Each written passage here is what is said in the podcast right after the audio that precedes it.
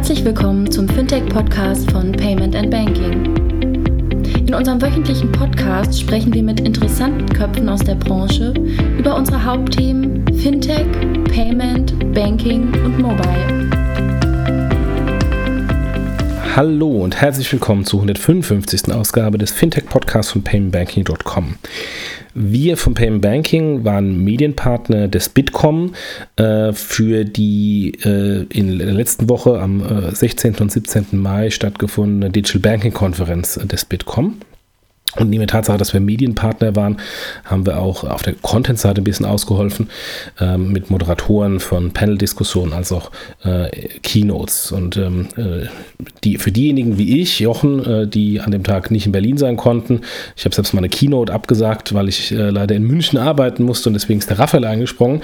Äh, für diejenigen, die ähm, die Konferenz nicht persönlich gesehen haben, ähm, haben wir gedacht, äh, ist es vielleicht für euch sinnvoll und hilfreich, wenn wir einzeln einzelne äh, Teile der Konferenz, wo das Payment Banking ähm, mitgewirkt haben, euch auch als Podcast zur Verfügung stellen. Und insofern haben wir drei Teile, äh, die wir jetzt in den nächsten Tagen sukzessive als Podcast zur Verfügung stellen. Hier in der 155. Ausgabe erstmal die Panel-Diskussion zum Thema Hubs, Fintech-Hubs am Spree oder am Main äh, statt Wall Street und Silicon Valley.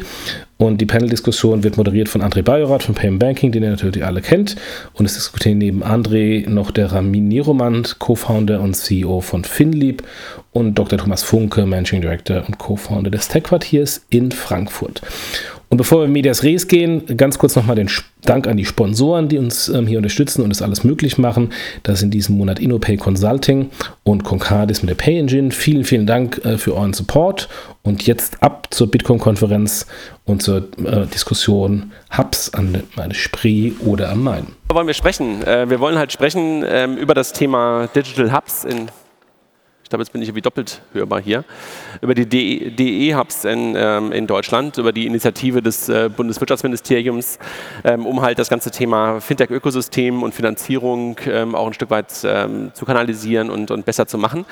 Ähm, ich selber ähm, habe äh, dazu natürlich auch eine Meinung, aber die soll heute im Hintergrund stehen. Äh, deshalb haben wir zwei Leute hier, die sich selber als Hub äh, beworben haben. Und äh, ich begrüße Dr. Thomas Funke vom Tech-Quartier ähm, und Ramin Niromand von H32 ist, glaube ich, dann in, in, dem Umfeld der richtige Begriff ne, von Finlieb. Ähm, vielleicht ganz kurz zu euch. Stellt euch vielleicht ganz kurz vor. Thomas, äh, ganz kurz zu dir. Wer bist du? Was machst du? Und ähm, sozusagen, warum bist du hier mit, mit uns auf der Bühne? Ja, erstmal vielen Dank. Danke auch für die Einladung, hier heute äh, ganz kurz Frankfurt zum Besten geben zu können. Wobei ich gleich dazu sagen muss, es geht nicht nur um Frankfurt, sondern es geht wahrscheinlich um ganz Europa. Ähm, und das ist auch vielleicht so ein bisschen die Bottomline von heute. Ähm, wir sind in Frankfurt im Tech-Quartier ansässig, haben das Tech-Quartier vor ungefähr zwei Jahren gegründet mit einigen Partnern. Ähm, hat sich sehr rasant entwickelt. Ich glaube, aufgrund des Marktes. Wir haben ungefähr 100 Startups bei uns jetzt, die äh, in Frankfurt sitzen und vor allen Dingen, das ist das Spannende, gemeinsam mit den Banken, die auch vor Ort sitzen, innovieren. Also wir haben eine Plattform geschaffen, wo wir jetzt mittlerweile 14 fixe Partner haben, in Summe 26, die alle ein Interesse haben, eng mit Startups zusammenzuarbeiten und wir verstehen uns als Plattform, die die Startups und die äh, Fintechs zusammenbringen machen das über Infrastruktur. Also wir haben äh, über 3000 Quadratmeter äh, direkt im Zentrum von Frankfurt, machen das über Programme. Wir haben in Summe jetzt, glaube ich, acht äh, kleinere Acceleration-Programme. Es kommen immer wieder neue Partner dazu und das ist ein sehr schönes Ökosystem, was sich da jetzt entwickelt. Gab es einen Grund dafür, das Ganze nicht Fintech-Quartier zu nennen, sondern Tech-Quartier? Ja, das ist eine sehr gute Frage. Wir haben sehr darum gekämpft, ganz am Anfang das bewusst Tech-Quartier zu nennen, ähm, weil wir der Meinung sind, ähm, ja, Tech ist generell divers. Ja, wir sehen das an den digitalen Giganten wie Amazon. Das ist auch nicht nur ein E-Commerce-Shop, ähm, sondern hier geht es wirklich um Vielfalt, hier geht es um unterschiedliche Anwendungsmöglichkeiten. Einer der neuesten Partner ist jetzt Eintracht Frankfurt. Ähm, die haben nicht nur Interesse, ihre Spieler besser zu machen, ähm, sondern die haben zum Beispiel auch äh, eine Payment-Lösung, die sie brauchen und ähm, ein neues Ticket, Ticket, Ticket, Ticketing-System, was sie brauchen. Also da gibt es sehr, sehr viele Synergien. In jeder anderen Branche. Alles klar. Also damit haben wir sozusagen den, den Main hier. Ihr seid nicht direkt am Main, aber möglicherweise von oben könnt ihr vielleicht sogar den Main sehen. Und jetzt die andere Seite, die Spree äh, auf der Bühne. Ähm, Ramin, ganz kurz zu dir. Wer bist du? Was machst du? Ja, Ramin Niromand, Gründer und CEO von FinLeap. Wir sind Fintech-Plattform, Company Builder. Ähm, und wir haben uns eigentlich beworben, weil wir schon ein eigenes kleines Ökosystem hatten mit fast, ja, zu dem damaligen Zeitpunkt vielleicht 12, heute 15 Fintech-Firmen.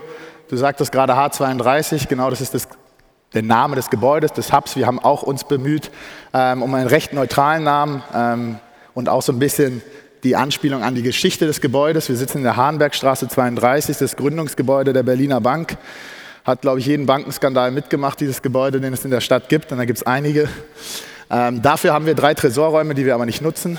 Ähm, und auch 11.000 Quadratmetern mit den verschiedensten Fintechs. Auch ganz bewusst offen. Ähm, wir hatten natürlich auch überlegt, nutzt du das Wort Fintech noch stärker? Ähm, es gab auch sehr kreative Namensvorschläge. Ähm, wir sitzen nämlich direkt am Bahnhof Zoo und äh, die Gründer vom Bahnhof Zoo war auch heiß im Rennen. Äh, haben wir uns dann dagegen entschieden, auch wenn die merkwürdiges Image möglicherweise. Ja, genau, H32 bisschen internationaler und ähm, genau.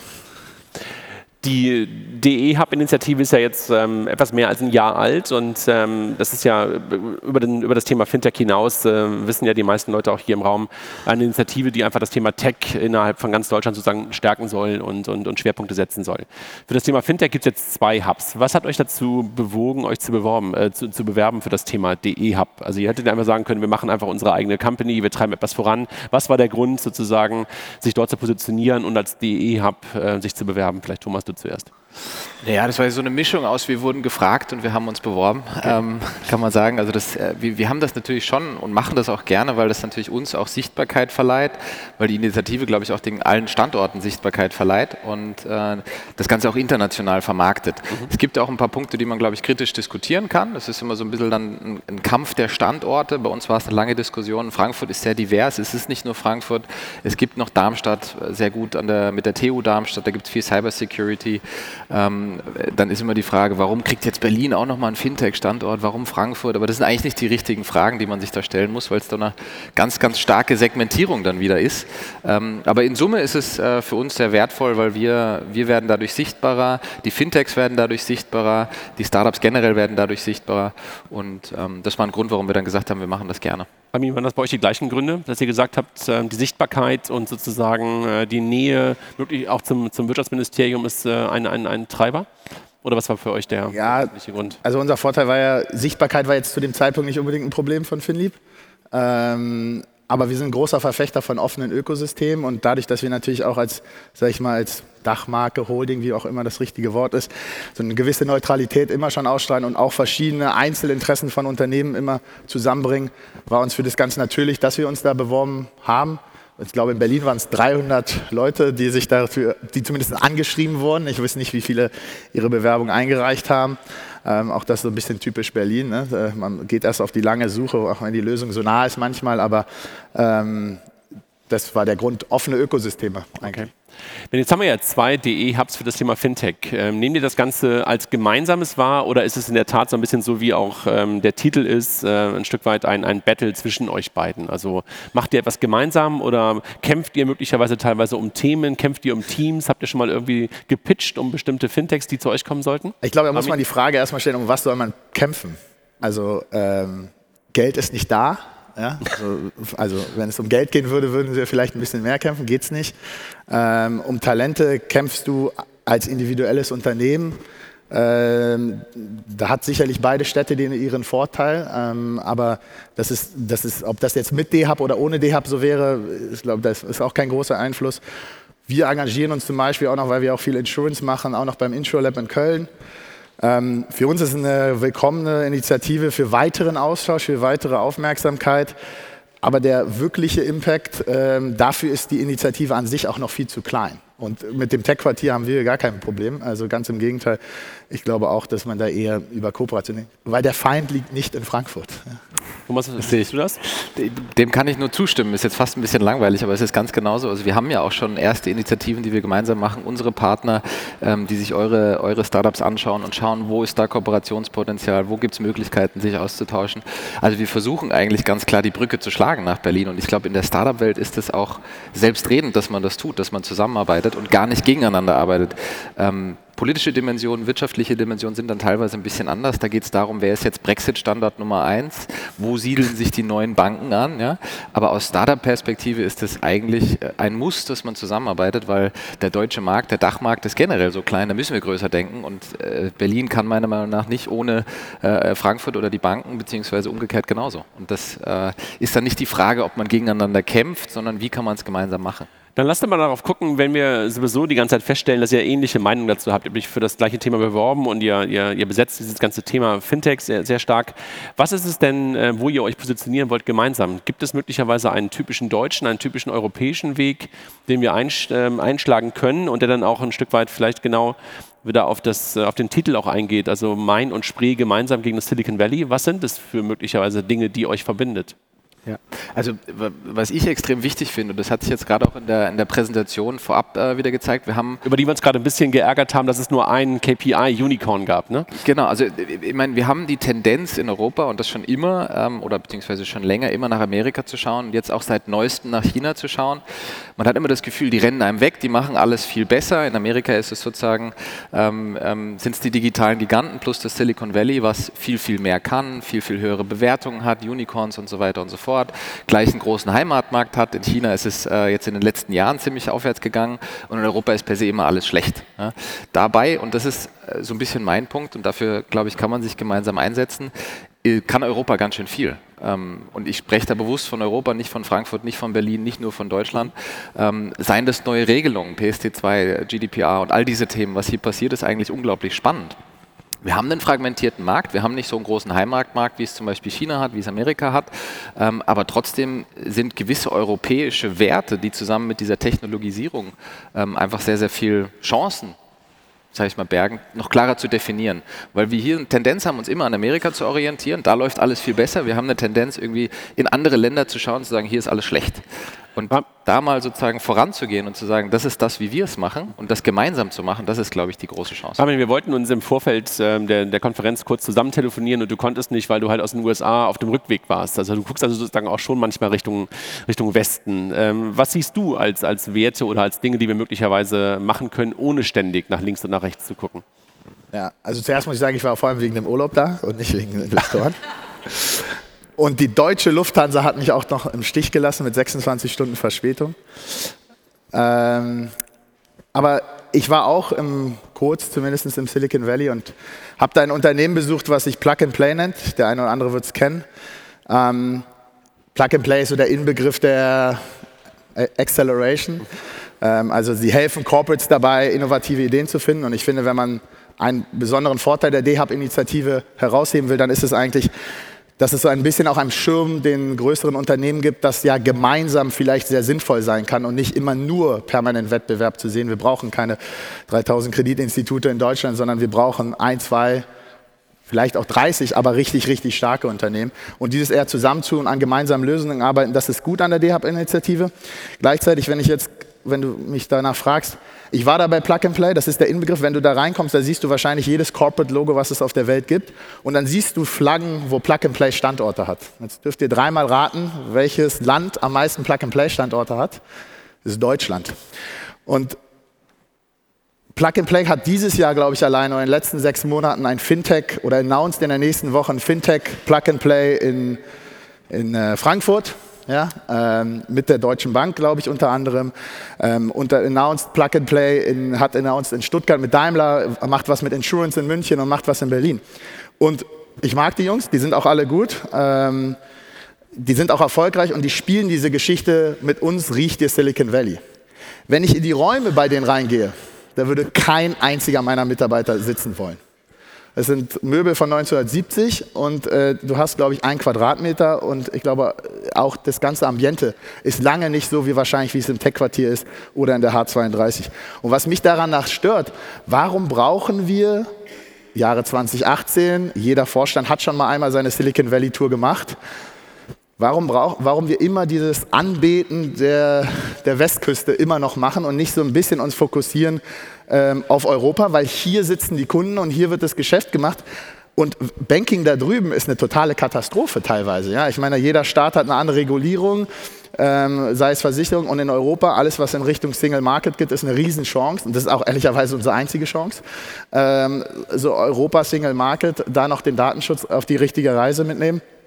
Und dann hat man, glaube ich, eine Chance. Und ich würde mir wünschen, dass wir in Deutschland, äh, vielleicht weil es nicht laut genug gesagt hast, andere, wir haben uns sehr geärgert gerade über die Präsentation davor, weil was sagt der KPI Unicorn aus? Also jeder, der im Venture Capital unterwegs ist, kann mit relativ viel Finanzinstrumenten daran arbeiten, dass man ein Unicorn hat. Also das Softbank Investment in Uber ist das äh, einfachste Investment der Welt. Wenn ich zweimal mein Geld wieder bekomme, bevor irgendjemand anders mein Geld bekommt, das ist jetzt keine besondere Leistung als Investor. Sei es drum, wenn und das ist genau das, was ich in Deutschland kritisiere und wo man die D-Hub-Initiative noch stärker machen müsste. Wir haben jetzt wieder 15 Hubs, wir haben ganz unterschiedliche Hubs und ähm, wir sollten uns dann, wenn wir nur mal diesen Weg gegangen sind, darauf konzentrieren, dass wir die Initiativen stärken, die wirklich allen was bringen und die vor allem den Standort was bringen. Ja? Ich fände es zum Beispiel super, wenn sich die D-Hub-Initiative zum Beispiel mal das Thema Informatiker nach Deutschland bringen, kümmern würde. Ähm, wir holen relativ viele Talente aus Brasilien, das kostet Zeit, das kostet Geld ähm, und auch aus vielen anderen Nationen, es sind 40 Nationen, die bei uns arbeiten. Aber sowas wäre doch ein, ein Auftrag für, für Deutschland, für Europa, weil Talente brauchen wir alle. Und ähm, ist am Ende auch egal, ob sie in der Deutschen Bank sitzen oder im Startup sitzen oder im Hub sitzen. Ähm, Talente brauchen und das wäre eine Initiative, die auch allen helfen würde. Habt ihr das Gefühl, dass ähm, die DEAB-Initiative gerade für das Thema Fintech noch sehr spezieller ist als für die anderen Industrien, weil wir hier viel mehr Regulatorik haben, weil sowas wie, was du gerade gesagt hast, äh, PSD2, äh, GDPR, viel, viel größere Auswirkungen vielleicht auf dem, auf dem Bereich Banken und, und Payment hat als in anderen Industrien? Also dass wir da noch viel, viel stärker eigentlich was gemeinsam tun könnten und europäische Sichtweisen darauf, darauf haben könnten als in anderen Industrien? Ich glaube nicht, dass sich da die Industrien notwendigerweise unterscheiden. Ja, es gibt Besonderheiten in jeder Industrie, Regulierung, unterschiedliche Märkte, unterschiedliche Technologie, Adoptionszyklen. Fintech ist natürlich sehr speziell, weil es eben sehr, sehr stark reguliert ist von vornherein. Ähm, aber ich glaube nicht, dass es große Unterschiede sind. Es gibt gewisse Muster. Ramin, du hast gerade gesagt, jedes Startup braucht Talente, egal ob ich jetzt im Fintech-Bereich unterwegs bin, ob ich ein E-Commerce-Startup gründe. Mhm. Ähm, da brauche ich ungefähr die, die, die, gleichen Dinge. Ein Punkt zur DE-Hub-Initiative und den finde ich sehr, sehr, sehr, sehr wichtig. Wenn man sich auf ein ein Thema zum Beispiel fokussiert, sei das Talente, ähm, dann kann man da, glaube ich, nochmal fünf Schritte nach vorne gehen und auch äh, sozusagen alle Hubs nochmal einen großen Schritt voranbringen. Und das ist, glaube ich, was, wo wir auch die, die Initiative dann mit Leben füllen können. Ich finde, es gibt ein paar Best Practices, wenn man sich Startup Chilemann anschaut. Ne? Das war, es war ein Riesenbudget, was sie hatten. Sie haben unglaublich viel einfach nur in die Vermarktung des Standorts Chile als Ganzes gesteckt. Das Startup Delta, jetzt rund um Amsterdam, ähm, wo Nelly Kröß damals auch eine Initiative gestartet hat und die gesamte Region vermarktet hat und gar nicht gesagt hat, hier geht es nur um Amsterdam, ähm, sondern einfach Startups sind hier willkommen, wir brauchen sozusagen Innovation. Mhm. Und das sind die Punkte, da kann man, glaube ich, mit so einer Initiative sehr, sehr viel anfangen. Wenn wir ein bisschen in die Zukunft gucken, wir haben jetzt über das Thema gesprochen, warum ihr das gemacht habt, weil ihr halt ähm, äh, daran glaubt, dass man ähm, sozusagen auch Position beziehen sollte und, und dass wir uns mehr auf uns und auf Europa konzentrieren sollten. Was fehlt euch aktuell, wenn ihr auf D-Hub guckt und wenn ihr auf die Fintech-D-Hubs guckt? Äh, was fehlt euch und, und äh, was erwartet ihr im nächsten Jahr?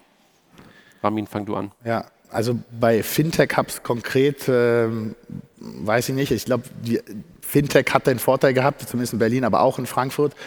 Da waren schon natürliche Ökosysteme. Ja, also wir waren ein Ökosystem mit und ohne D-Hub. Mhm.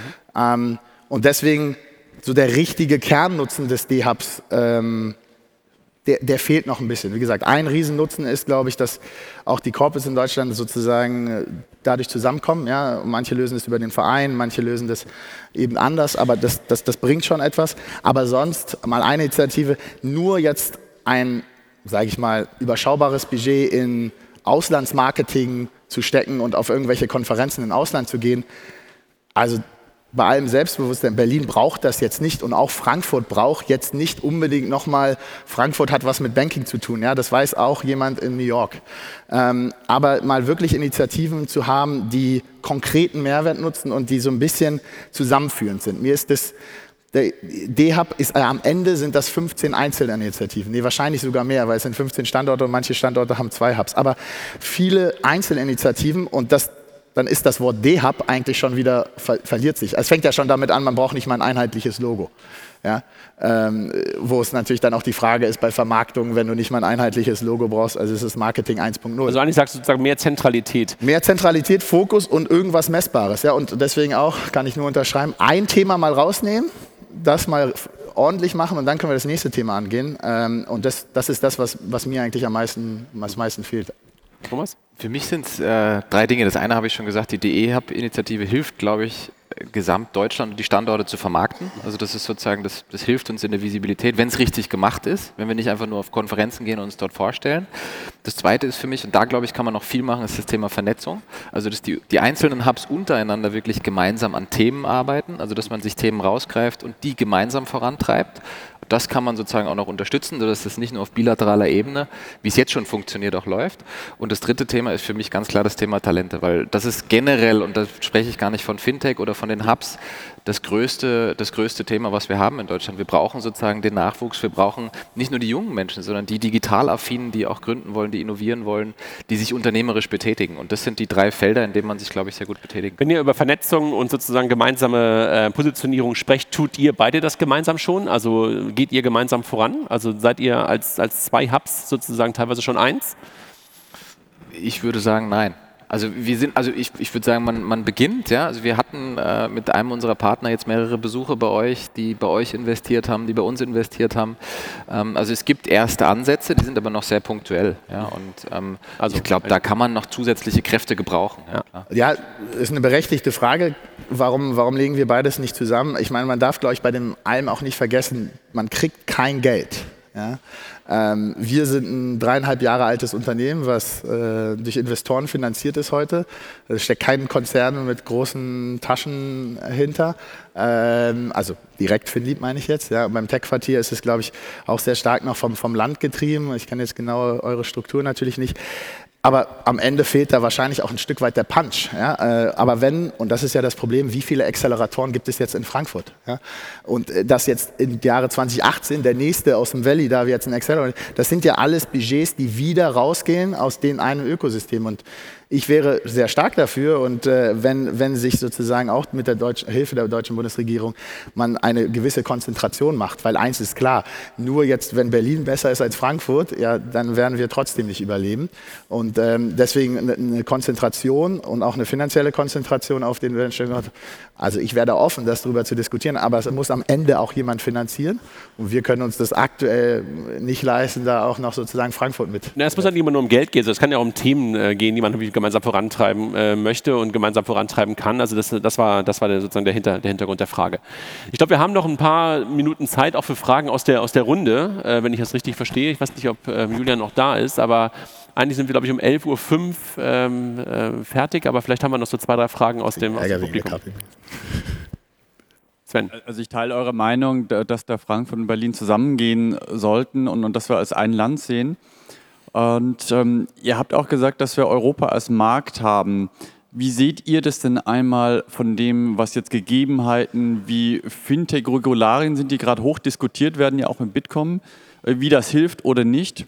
Und wie arbeitet ihr denn auf europäischer Ebene zusammen mit Beispiel Level 39, Loft, Hollard, Fintech und den ganzen anderen Hubs, die wir in Europa haben, dass wir wirklich einen Markt erreichen? Also vielleicht kann ich da zuerst antworten. Wir arbeiten, wir sind im Bitkom engagiert, wir sind im BDB engagiert, wir sind äh, der, äh, ein, ein, ein, Präsidiumsmitglied des EZB, was vor sechs Wochen bei uns, äh, unser Director Regulatory wurde gerade erst im Expertenrat der äh, Europäischen Kommission für Fintech äh, gewählt. Ähm, also wir tun da schon eine Menge, ja. Ähm, witzigerweise, zu, ähm, wir tun eine Menge. In der täglichen Arbeit siehst du noch extrem viele Hürden. Ähm, wir brauchen einen Single Market und wenn dann die EZB mich fragt, naja, ist SEPA nicht genug? Ja, SEPA ist gut, wenn es funktionieren würde. Ja, aber wenn ich mit einem deutschen SEPA-Account in äh, Italien keinen äh, Stromanbieterabschluss machen kann, dann ist das eine Diskriminierung des europäischen äh, Single Markets. Und dadurch, es funktioniert halt noch nicht und das ist auch wieder durch die, ein Stück weit natürlich dem Föderalismus äh, geschuldet. Ähm, und das ist so etwas, was natürlich ein Riesenproblem ist. Wir engagieren uns da schon äh, überproportional, äh, glaube ich, äh, für, für, unser Institut. Aber am Ende ist Politik leider nicht so schnell, wie es unsere Welt manchmal benötigt. Und hoffentlich äh, ist aber die Politik schnell genug, dass Europa überhaupt noch eine Chance hat. Aber gibt es ähm, sozusagen eine, eine Kooperation der, der, der Hubs oder ein, ein, ein Zusammenfinden der, der verschiedenen Fintech-Aktivitäten in Europa? Also habt ihr sowas schon mal irgendwo äh, gesehen? Also wir sind, äh, wir waren in Mailand, da haben wir ein Büro aufgemacht, da sind wir gleich in den Fintech District, der heißt witzigerweise S32, äh, sind wir eingezogen. Äh, der wurde uns dann leider zu klein, da mussten wir wieder ausziehen, aber ähm, wenn man da nach Italien kommt, ähm, Also ich glaube, man kann sich das in Deutschland gar nicht vorstellen. Das ist ein dritte Weltland, wenn es um Fintech geht. Ja, ähm, also man, man, ist da und dann spricht man mit dem Chief Innovation Officer einer Bank und der sagt, ja, dieses Fintech, das kommt jetzt. Ne? Und hier wird diskutiert, ob es runtergeht. Ähm, also äh, da, die sind noch an einer ganz anderen Stufe und deswegen nochmal Deutschland nicht nach links und rechts gucken, sondern in Europa, weil da haben wir mit Abstand die besten Fintechs. Ja? Ob es jetzt Raisin ist, ob es Number 26 ist, ähm, ob es viele andere Unternehmen ähm, sind. Ähm, da sind wir wirklich führend und wir sollten darin gucken, dass wir, wir hatten vorhin die Diskussion an der Seite, Check24 ist ein, wahrscheinlich ein deutsches Unicorn, ähm, um bei der KPI zu bleiben, ähm, das in Deutschland nur aktiv ist. Ja? Ähm, und wenn man mit dieser der europäische Markt ist eben noch ein bisschen größer. Dafür brauchen wir aber Single European Market, weil 26 verschiedene Regularien geht nicht. Hubs weiß ich gar nicht, wo es die sonst noch gibt. Ja, äh, da ist Deutschland auch Vorreiter ein Stück weit, wenn man so will. Hast du einen Blick darauf, auf das Thema Europa? Absolut. Also wir haben, wir haben ja auch so ein bisschen den Vorteil, dass bei uns die, äh, die hessische Landesregierung sozusagen die Schirmherrschaft übernommen hat und dann direkt einen Draht hat. Sie versucht sozusagen mit uns gemeinsam immer wieder Impulse zu setzen, was sozusagen auch ähm, Gesetzgebung, Regulierung und so weiter und so fort. Wir können natürlich nicht alles machen, aber wir, sind, wir haben einen sehr engen Draht dann auch zur BaFin ähm, und das ist sozusagen auch das, was wir machen. Das ist das eine. Ähm, wir haben jetzt einen Masterplan entwickelt, der generell Startups dienen soll, sich besser zu entwickeln. Ein großer Teil davon ähm, sind eben sozusagen die gesamten Marktbedingungen und die gesamten Regularien, aber auch umsatzsteuerrechtliche Themen. Und das zweite, was wir machen, wir, haben, wir versuchen ganz, ganz viele internationale Partnerschaften zu initiieren, ähm, die aber nicht nur europäisch, sondern auch weltweit. Also wir haben jetzt mittlerweile die Fühler in ähm, ähm, sechs Länder äh, konkret ausgestreckt, mit denen es Partnerschaften gibt, bis hin zu Australien, ähm, sodass da einfach sozusagen ein einfacher Marktzugang geschaffen wird aus Europa heraus und dass man nicht immer nur in Silicon Valley schaut oder vielleicht äh, okay. nach Singapur geht. Noch eine Frage aus dem Publikum oder sind wir, hier vorne ist glaube ich noch jemand? Hallo. Äh, du hast vorhin gesagt, dass im Silicon Valley das Mobilar eher aus den 70ern ist. Was ist denn generell jetzt noch der Vorteil des Silicon Valley gegen, gegenüber euch? Also ich weiß nicht, ob das ein Vorteil ist, das Mobiliar aus dem 70er, aber es, es, war, es war auf jeden Fall in diesem Accelerator da so. Ich weiß ehrlicherweise nicht, was das Vorteil ist. Äh, wer immer mal einmal von San Francisco in Silicon Valley gefahren ist, das dauert äh, anderthalb Stunden, man steht nur im Stau. Ähm, das Wetter ist besser. Ähm, klar, der Talent, das Geld, was da sitzt, ich glaube, da sitzen auf was, 10, 10 Quadratkilometern sitzen wahrscheinlich die fünf wertvollsten Firmen der Welt, glaube ich. Das ist ein Ökosystem an, an Talenten, an Financial Power, äh, an Kreativität, ähm, was schwer zu schlagen ist. Ähm, deswegen sollte man dem auch nicht so nacheifern. Es ist total unrealistisch, dass äh, Deutschland genau an den gleichen Themen, also ich weiß nicht, ob Sie die letzte Google-Präsentation gesehen haben, ähm, wenn man sich überlegt, ich glaube, keine Ahnung, wie viele tausend Entwickler Google nur auf das Thema AI hat und Grundlagenforschung hat. Das ist, dem sollte man nicht nachhelfen, man sollte den eigenen Weg gehen und der eigene Weg liegt zuerst erstmal vor der Haustür. Und da stört mich halt ein bisschen daran, dass es immer noch dieses, dieses Feiern. Zum Beispiel, ich begrüße das Allianz Investment in Number 26 total, ja, weil Allianz ist klar ein globaler Player und es hilft dabei, im deutschen Unternehmen dahin zu bekommen, globalen Player zu werden, weil ich glaube an Oligopolenmarkt und äh, da brauchen Sie nicht äh, 20.000 verschiedene Lösungen. Vorteile des Silicon Valleys, es ist ein anderer Wirtschaftsraum. Wir werden, das ist wie, wenn Sie Unterhaching mit FC Bayern vergleichen, ja? aber Unterhaching macht, spielt vielleicht auch attraktiven Fußball ein paar Fans an. Ja? Aber Sie brauchen jetzt nicht als Unterhaching beim Bayern beim Training zu gucken. Weil ihr Spieler kann nicht oben rechts in den Winkel schießen. Und es bringt dann auch nichts, wenn sie im Silicon Valley sich angucken, wie die an AI forschen. Also als Urlaub gerne, aber nicht für Business. Also Silicon Valley als Urlaubsreise, aber nicht als Dienstreise, ja, okay. Verstanden. Damit können wir sozusagen abschließen und die äh, Urlaubs, äh, dann die Dienstreisen werden dann eher zwischen Berlin und, und Frankfurt gemacht, äh, um an diesem äh, gemeinsamen Thema und an den D-Hubs und vor allen Dingen auch im Bereich Fintech weiter gemeinsam zusammenzuarbeiten. Thomas, Ramin, vielen Dank euch. Dankeschön. Und ähm, heute Danke. noch ein schöne, eine schöne Konferenz ähm, und äh, lasst uns weiter gemeinsam an diesem Thema D-Hub weiterarbeiten. Vielen Dank. Dankeschön.